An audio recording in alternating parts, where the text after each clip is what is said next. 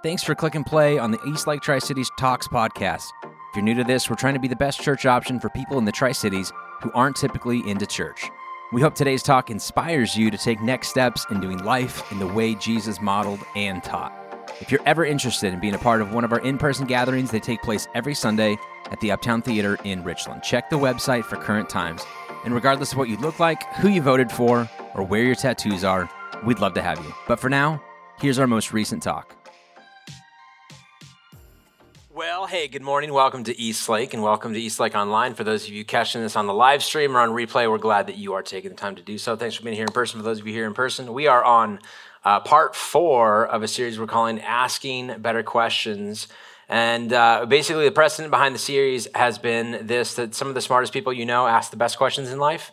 And I, like you, want to be better at asking good questions, whether it's to my wife at the end of the night or end of the day, uh, to my kids when they get home from school, or in the workplace, the, you know, to, to friends or whatever. I just want to be known for asking good questions, and I think that that should transfer over into how we approach the Bible uh, as well. I don't think we should be afraid of asking questions about the Bible. I think we should be. I, I want to. I want to be a part of a community that's not afraid of that, who who recognize that this whole thing is interpretation of this deal, um, and to ask really good questions about it, um, because I think good questions lead to uh, a better understanding and a better way of, uh, of knowing God and doing life. So, anyways, uh, if you've ever been a part of a church that uh, was against you asking questions about the Bible, that's not what this place is. We want you to do better at it. In fact, so much so, we're going to do an entire series about it. I want you reading your Bible too. And we said one of the things about the series, it's going to be five weeks. We're on part four or five um, is that I would love it as homework for everybody to be reading their Bible or to be read by the Bible during this series. Uh, and I'm not saying read the whole Bible in five weeks, that would be a lot. Um, I'm just saying something, being in it, allowing it to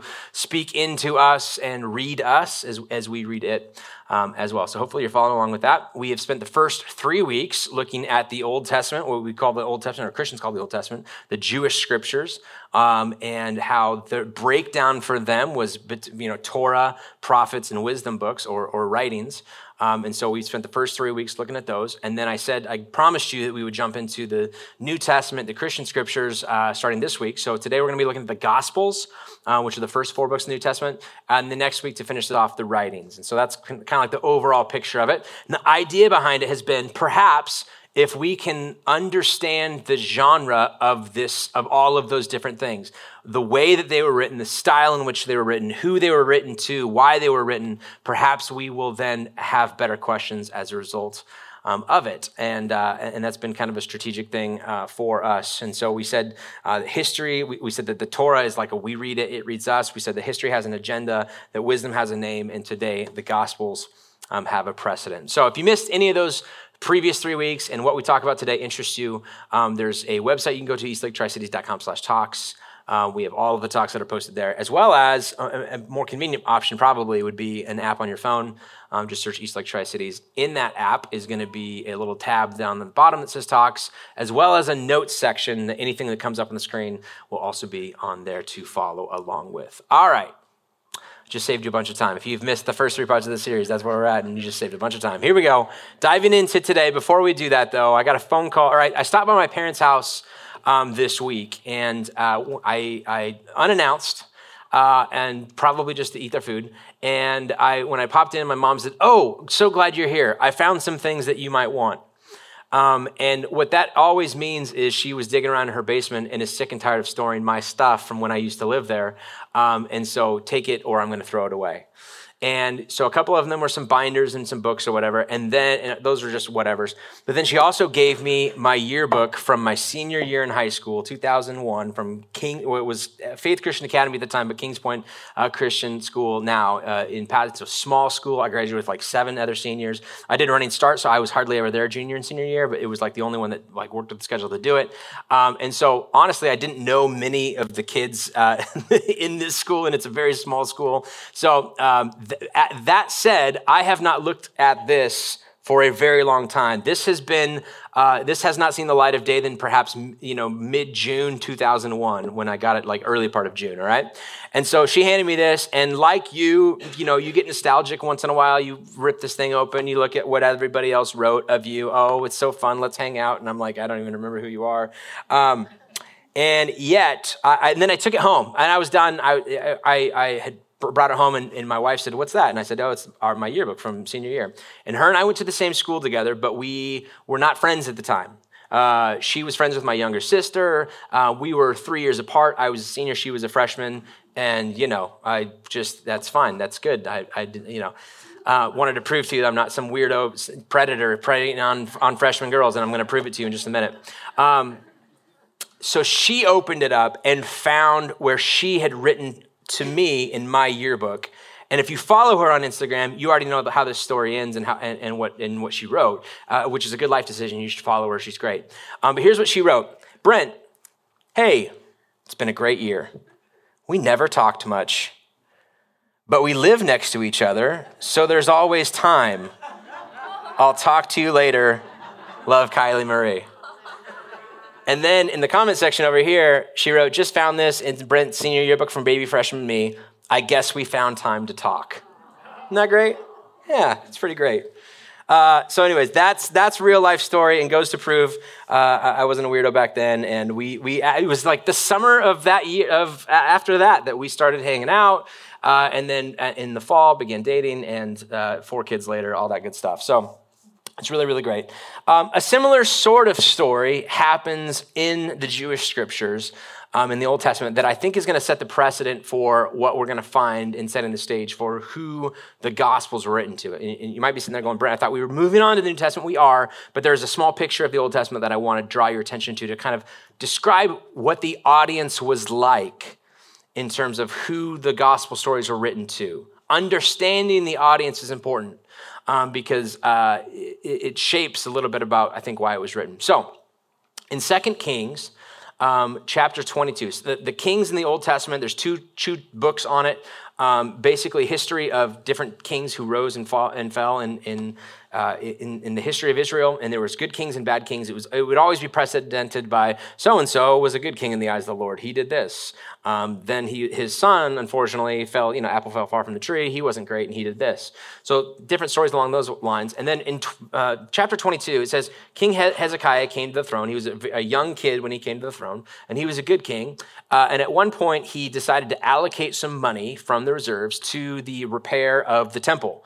Um, and we're going to do some remodeling. We're going to do some reconstruction of this sort of thing. And just like you, if you've ever done a remodel project at your home, especially a home that you didn't uh, that you didn't build yourself, uh, and maybe it's an older home, as soon as you begin to tear stuff away, you notice things. You're like, oh, there's like flooring underneath this carpet, or there's a whole different wall here, or this this used to be painted this color. It's kind of crazy how this works. So, in the process of the remodel of the temple, uh, a book is unearthed and brought to light that they uh, had not seen. And so the, the, the, construction guy takes it to a supervisor, the supervisor takes it to the priest. They can tell it's some sort of a religious book and the priest eventually makes its way to the king. And that's where we're going to pick it up in chapter uh, 22, verse 10 through 13. Uh, and there's going to be some names in here. I'm going to try my best, but like a little bit of grace because it, it, feels very, uh, feels Star Wars ish a little bit, honestly, some of the names. Then Shaphan, the secretary, informed the king, Hilkiah, the priest, is giving me a book. And Shaphan read from it in the presence of the king.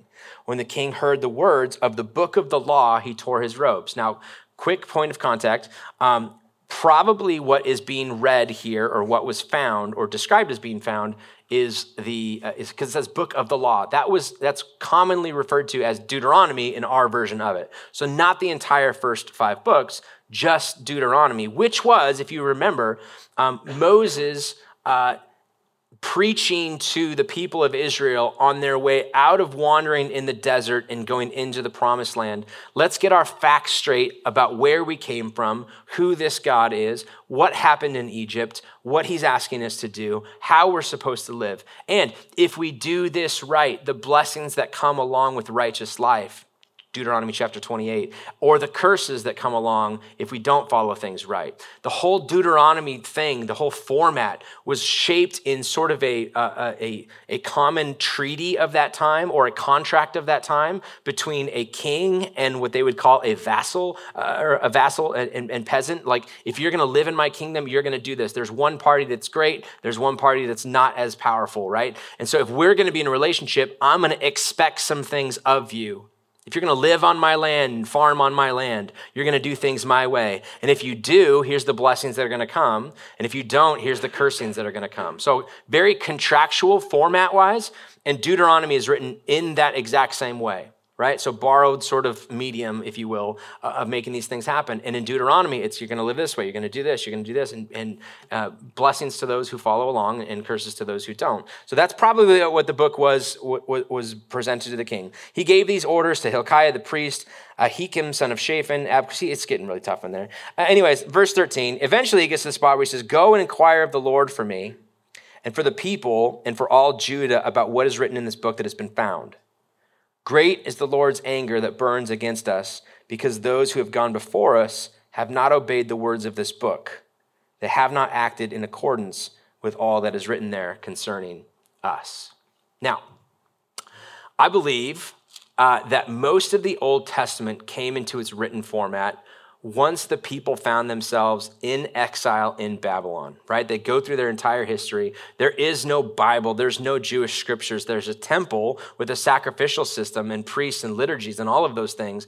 That was definitely in play. But in terms of holy scriptures, there really wasn't much. Then all of a sudden, they find themselves asking the question what happened to us. We were once a mighty nation, and then we lost, you know, our northern kingdom got taken over by the Assyrians in the north, and the Babylonians came in in the south in 586. We know this from secular history, and they got hauled off to Babylon, and they find themselves over there, and they're trying to make sense of what happened. We thought our God was great, and yet here we are. Either he's not great or we did something wrong. So perhaps for them to make sense of what was something that we did wrong, um, let's recap our history. Let's recap this sort of thing. Let's look back.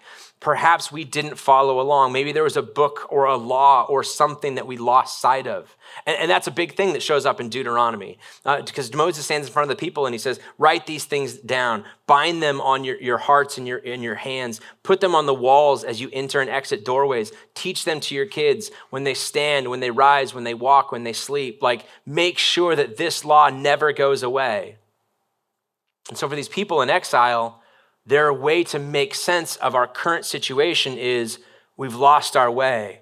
We've forgotten the law. We've never, we've, ne- we've not followed up along uh, with the law as it was presented. We are experiencing the curses that come up with not obeying what was provided for us. So that they're, they're like, obsessed with this thing now. Now it goes, we were, we have been a people of our land. We've been a people of the land. This has been a land that has been given to us. We will be known as God's people by the land that we live in. But when you don't have your land, it's tough to be known as a people of the land, right? So what do they do instead? They've shifted their focus. We are now a people of the book, and, and we still are a people of the land. We still want to get back. The goal is to make our way back to Jerusalem, back into Israel but also we have this book. All of a sudden, they became a people of the book. And this is something that we want to be known for and want to study. And so they begin to do uh, like Bible study groups, basically. If you've ever been invited to a Bible study group, and it's not a modern American creation, it was back then these people going, let's study the law, let's get real in depth, not to overtake and not to eliminate the temple. We're still going to go to the temple for our sacrificial systems. We're going to go, there to, to, to walk through the liturgy, to have the priest pray for us, and Yom Kippur and Day of Atonement and all, the, all that kind of stuff. But in the meantime, we're going to form these little small groups of house churches to be students of the book and they begin to study what they what they would would eventually become the Jewish scriptures. That became a passion uh, for them in this way. It's a massive shift, and they would call those little small groups of people meeting in homes synagogues. Now, if you've read through the Old Testament, you know synagogues become like they begin to have buildings and they begin to you know have structure, and, and they would eventually mature in the same way that. Um, uh, small things like a church plant. Like when we started the church 13 years ago, we met in a high school. We met in Southridge High School. And then about four years in, we thought, wouldn't it be great to have a building? And then you do that. You just have, like, you just mature as a, as a thing. And then, and then you take over an abandoned theater where the urinals don't work. And then, then that happens. And then, um, you know, the women are like, what do you mean urinals don't work? And the guys are like, yeah, we've seen that sign for a month. Um, so, uh, it happens, but these these synagogues, like it's like this, it's like this religiousy term, but it, it came about because a small group that were of people obsessed with the book began saying, What if we built a structure or an edifice that focused on the book? What if the book was planted at the center of that building? And what if we surrounded, like in special seats, some of the elders of our village who knew the most about the book to have certain seats to be able to kind of come together? And when we came together, not to make sure that we don't ignore the temple, we, we still do the temple thing, but these synagogues are going to be what's critically important for us. And then eventually, these would become structures for the educational system. For them, the educational begin, system began to shape. And we said, all right, we, if we're going to be a people of the book, let's not wait until we're adults to learn this. Let's get this into the minds of our kids as early as possible. And so they begin to establish three different stages of the educational system for the Jewish people. There's Jewish names for them. I'm not going to bore you with them, but just so you know that there's three of them. And the first one, everyone was invited to. It was kind of like uh, you know, elementary school, grade school, even high school for, for Americans. Like you just, you're supposed to go. Everybody, everybody goes. And then college is supposed to be like this. If you want to kind of continue in that and go and specialize into a field, you can go to college, right? And you can expand upon that. And maybe not everybody goes for that. So in stage one, f- ages five through 10, everybody, everybody, every good Jewish kid memorized the first five books of the Old Testament. They would call it the Torah or the Pentateuch. Genesis, Exodus, Leviticus, Numbers, Deuteronomy. If we're going to function as a good society and religious society with our God, this is going to be kind of a core thing for citizenship, which sounds like a lot to us, but you know, it, it's, um, you know, you can't memorize your PIN number for your, for your bank card. You know, I'm like, I can't even remember that. Um, they're memorizing the first five books by the age of 10. But then, if you were smart enough and you had and showed enough academic promise, you graduated to stage two. Uh, stage two, you would learn the entire, what they would call the Tanakh or the Torah, uh, the Nevi'im, and the Ketuvim, uh, which is the, the, the, the, the law, the prophets, and the writings. So basically, the entire Old Testament as we have it, they would have had a different order. We talked about that in week two. Uh, but they would remember, like these kids would remember, kids at this time, uh, up through their teenage years, would, would memorize all of those things. And then if you were really smart, and had all of that down, you would graduate. And the top 1% or 2% would then study under a rabbi, which is stage three, in the, in the hopes of one day becoming a rabbi yourself, interpreting the law, and becoming a wise sage for a community, becoming a, a pastor of sorts for these, these types of things. Side note, for let me, let me just, if that's the educational system, then what we see with Jesus coming to people like Peter and James and John who are, who are fishermen, who, because they're fishermen, is a pretty good indicator that they never made it past stage one, or maybe they made it past stage one, but they definitely didn't become stage three, are then invited to sit under the, uh, the, the leadership of Jesus who is recognized as a rabbi, he's inviting them into a level of the education system that they could not have access, that they didn't have access to, which is perhaps one of the big reasons why they left what they did in such a hurry, is because this is what everybody wanted, but so few people got there. But, anyways, that's how the setup was. I say all of that because I want you to realize the depth and the magnitude in which the readers of the gospel stories would have have with an obsession with the biblical text, with the Hebrew scriptures, and with that sort of a story, right? With that kind of a history uh, behind it. This is who's reading all of this. Trying to make sense of a God who had big plans for us, things went awry, and what do we need to do to set things right? And we think the secret lies somewhere in understanding, reading through, following through, and obeying the text. All right, Couple that in one hand, obsession with the text, with also the socio political climate of that day, the world in which they lived. As welfare technology uh, developed, so did empire building. When they first started, they were likely a small group of people moving and, and, immigrating from Egypt into the promised land. They would have these different fights and, and they would begin to make their way into what they would say are you know, the, the areas in which Israel occupies now. But it's all tribalism, and that represented the, the, the, kind of method of the times. There were no empires. It was just, I got this group of people, we'll go fight this group of people. But as technology sort of increased, and you get Iron Age, Bronze, Bronze Age, all that kind of stuff, then what, be, what we begin to see is less tribalism and more organized warfare. You see more kingdoms take place Assyrians in the north, Babylonians in the south. Eventually, Persia would come over. They would do an empire. And then the biggest and, and of them all would have been the Greek Empire. Alexander the Great, you remember this from Ancient Civilizations class. They come in and be like, listen, we're going to take over everything, we're going to expand our reach everywhere. And the question for a lot of them was how do we do this? We're one army, we're one nation. How does Greece have the influence? How does it become a world empire? What do empires look like? There had never been empires before that. What are we going to do to expand our reach and expand our influence, even though we're just one people? And Alexander the Great's strategy, one of the reasons why he's known as the Great, um, and you know whether he assigned that to himself, like you do in high school and nicknames or whatever, or it was assigned to him elsewhere, was he had a really great strategy.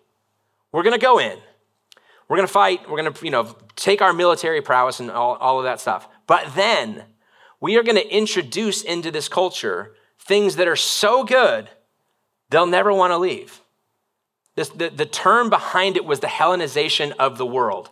It was, we are going to bring in such access to education. They had basically four pillars of Hellenization. The four, and the Hellenization is the systematiz, uh, systematization of Greek values into the socio-political fabric of the world. Blah, blah, blah. That's a lot of language. But anyways, what you need to know is, here were their promises. What you're going to get from us is you're going to get some education. You're going to get some health care. You're going to get uh, media or theater or entertainment, and you're going to get athletics. We, what we do better than anyone in the world is, are these four pillars of, of life, of culture. We're going to culture you. See, the problem is you're unculturated, right?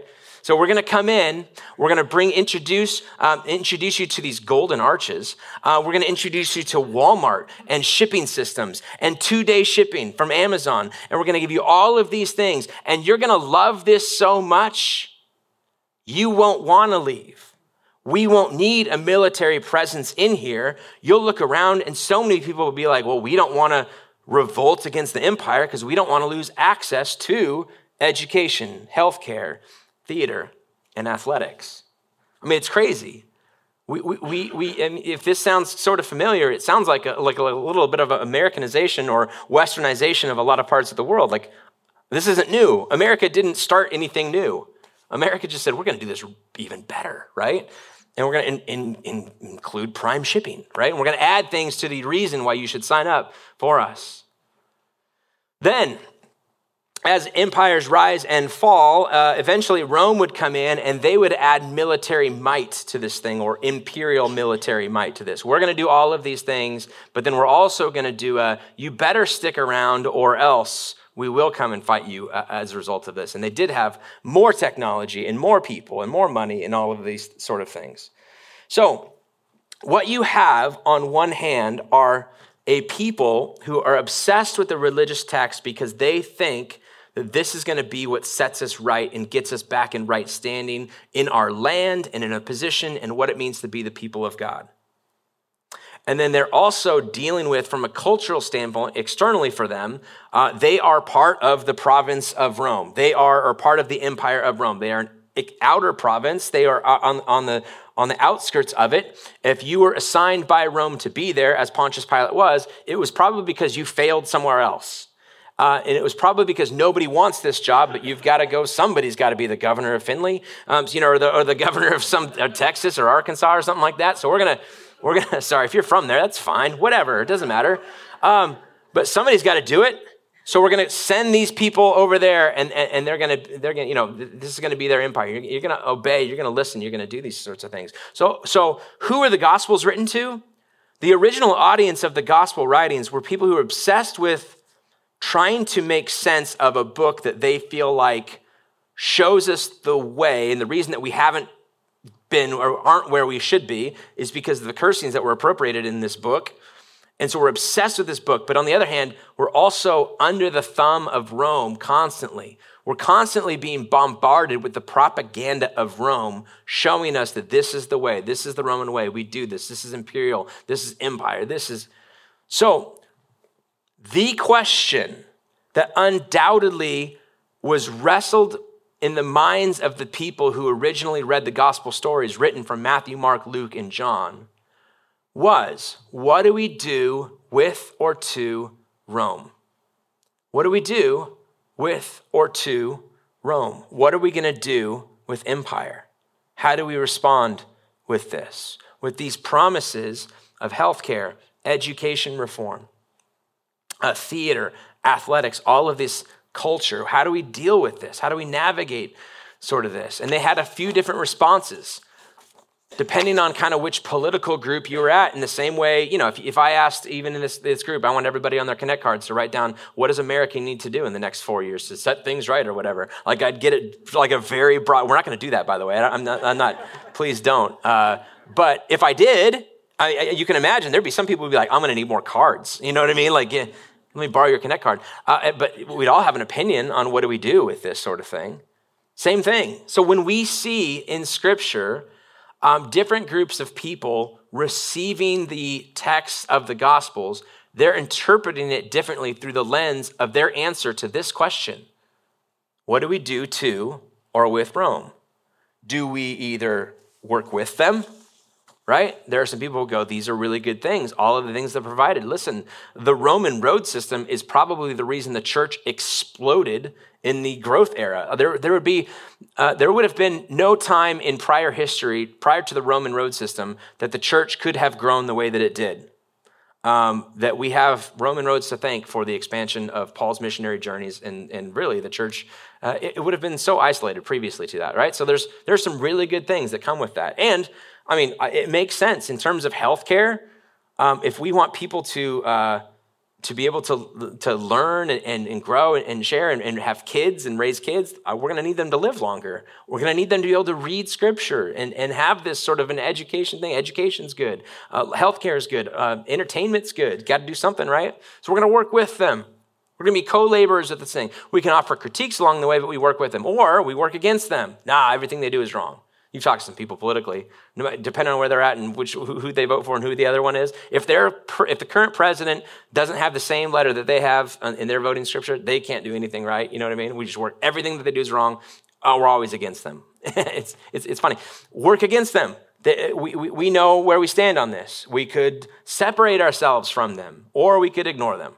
Those are the four common basic strategies. When we read the gospel stories, the audience of Jesus, when he talks to people, fell into one of these things. These were their four answers to the question of what do we do to or with Rome. Now, just to break them down real quick, the first one is oftentimes Sadducees. Uh, the work against them is oftentimes Zealots. Separate themselves would be called Essenes, and ignore them would have been basically the Pharisees. So when you read people, uh, or when you read in the scripture, people going, and the Pharisees said this, and the Sadducees said this, and the, the, Zealots, Simon the Zealot, the reason he pulled the, you know, did all these things was because of this. There was, this was the political climate of the time that the gospel stories and the time that Jesus existed and who he was preaching to. These are the four active options for them. Now, to that audience and in that world, obsessed, obsessed with the text, questioning how what to do to and with Rome, we see four different versions of what we have come to know as the Gospels. Now, when I say Gospels, if you grew up in church, you immediately associate it with the letters or the writings of you know Matthew, Mark, Luke, and John. But the New Testament authors would not have done would not have thought that way. They Christianity did not originate gospel writing. Gospel, the word gospel means evangelion, which is basically translated as good news. Here are, here's a writing that is good news. It's a genre of, of writing, it's a style of a document. It's a piece of literature that was designed intentionally to say something a certain way. It's propaganda literature, is what it is. Typically, from an empire, Christianity did not originate gospels, Christianity hijacked gospels. They had been in existence prior to. They were a leverage tool from empires to get out the good news of a new king and a new kingdom. We have great news for you. We have incredible news. Alexander the Great has come in, and yes, people died, but we have good news. We're going to provide you with health care. We're going to provide you with education. We're going to provide you with all of these things. You're going to love it. Then Rome would come along, and we have also great news with this. A new king has arrived. They came and they capitalized on this and perfected the art, taking every opportunity they could to proclaim good news, propaganda. A new emperor has arrived. In fact, one of the most famous stories uh, of, of, Roman history is the assassination of Julius Caesar on the Senate floor, right? Ides of March um, and Brutus and all that kind of stuff. Um, and uh, what we see is uh, this, this man who came out of this republic scenario and he, he begins to get more powerful, declares himself emperor, a son of a god, or a god himself. You guys are lucky to have me, all this kind of stuff. then he's assassinated because people don't like that. They're, they're like, we are a democracy, whatever. They kill him, and as a result of his death, it becomes a question of succession. Who's going to take over after he leaves? Is it going to be two big options emerge amongst others, um, but one is the, uh, his adopted son Octavian, and the other is his uh, military general Mark Antony. And the history has it, Mark Antony, Cleopatra, that whole piece, they, they, those two people fight this thing out. And they are in a side, they're in a, a season of, of life where for a long time, people are like, you have to pick one of these two people.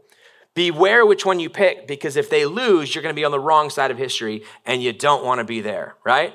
So, and I imagine that this is a big, uh, like, if, if, this is a, common plot line for uh, the, the show Succession right now, Game of Thrones, all of these types of things. Be sure you want to pick who are you going to side your horses in, who are you putting your pushing your chips in on, in terms of who's going to take over this leadership.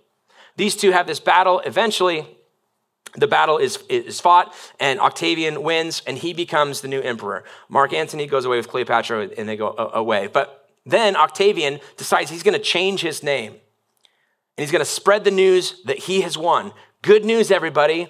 Octavian has won, but it's not Octavian anymore. He changes his name to Caesar Augustus, hoping to align himself with the positive viewpoints of Julius Caesar, because the people really were behind Julius Caesar.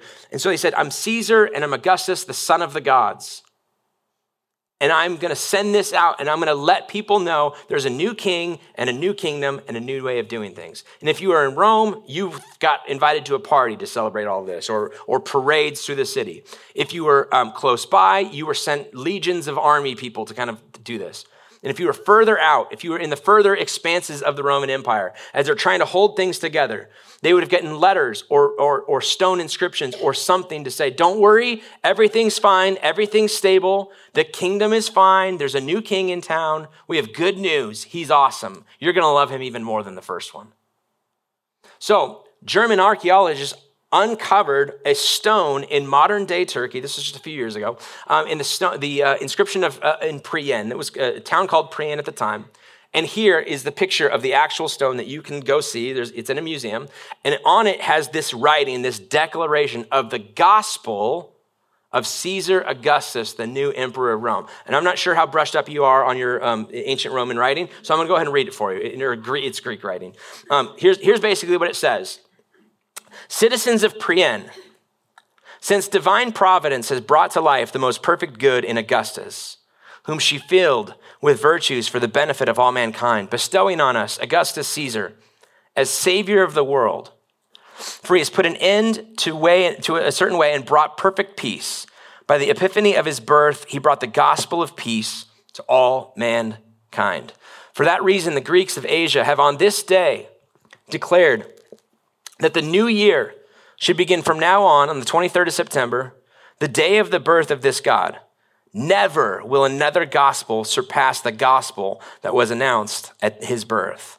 He is not only Lord of the empire, but Lord of the earth and of the calendar and of time itself.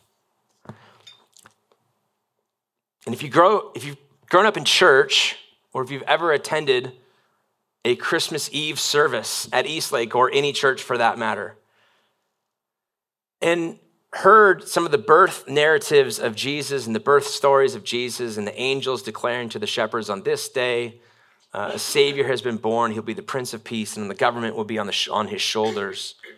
And if you've ever looked at the time, you know, in here, there's talk about the, all of time. Time and, and dates are going to be measured by the life of this person. And yet, when you go and, and you begin to sign things, uh, you know, you would never say AD anymore, but Anno Domini, in the years of our Lord, we, we know that everything was definitely centered around this. Why? Because this was the language of the medium of a gospel that went out into the world. And when the people, when Matthew, Mark, Luke, and John saw and experienced what it was like to live at the, under the teachings of Jesus and hear the stories that they heard and saw the things that they saw. And when he died and rose again, and he said to them, Go and spread my story into the rest of the world, they hijacked a gospel because they knew that this is how this propaganda thing works.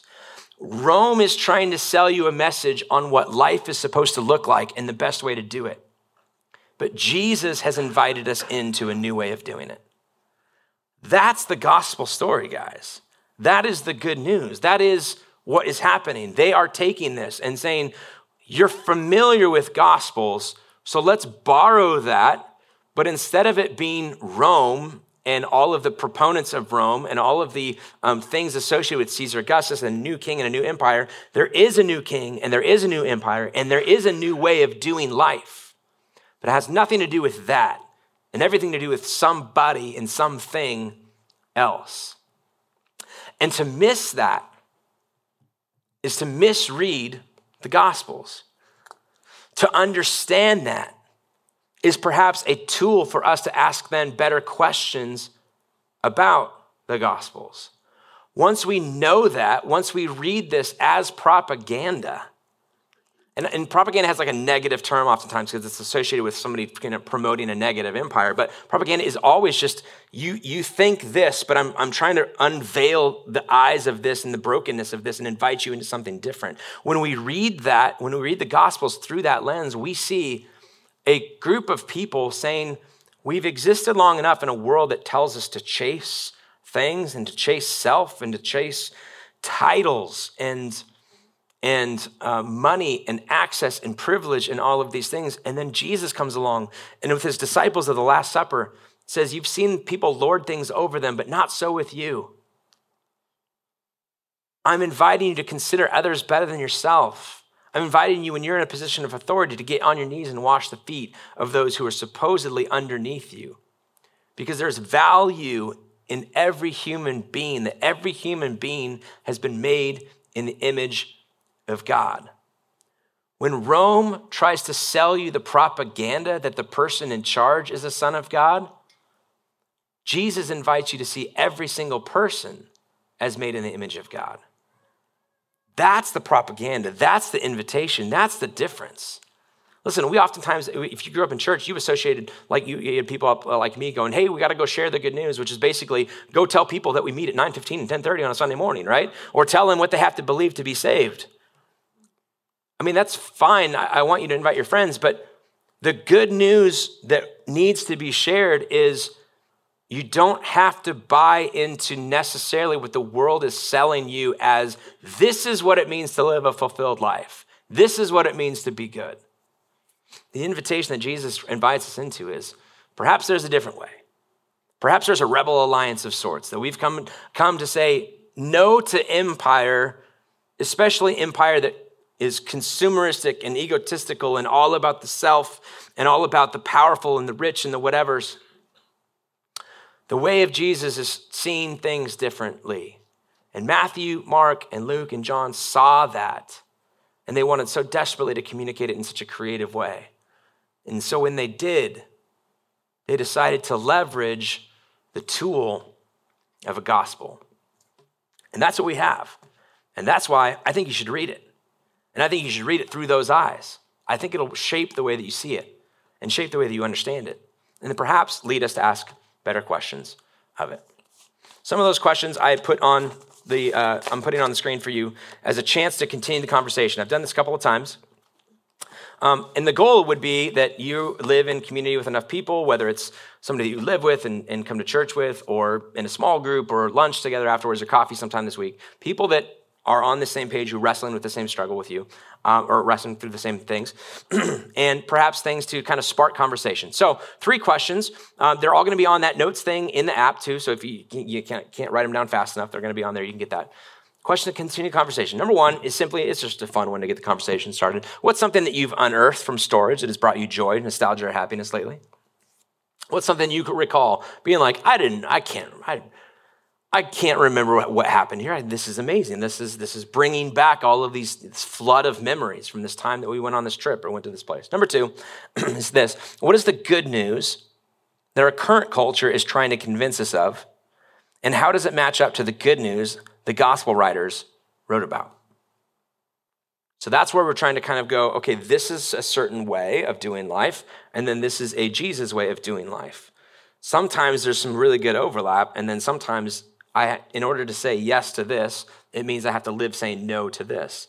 What are those things? Number three, how does a subversive, intentional, or I'm going to add propagandic approach to the gospel writings by their authors change how we might interpret what they mean? In other words, how does the style of something change our interpretation of it? There are certain ways that of things that are written, the style that they're written in changes the way that we read it. Oh, that's just poetry. He doesn't actually want to rip out his heart and give it to her. He's just using imagery. You know what I mean? Like stylistic stuff has a tone to it and a way of reading it and interpreting it. And how does this being a gospel propaganda material change the way that we read it?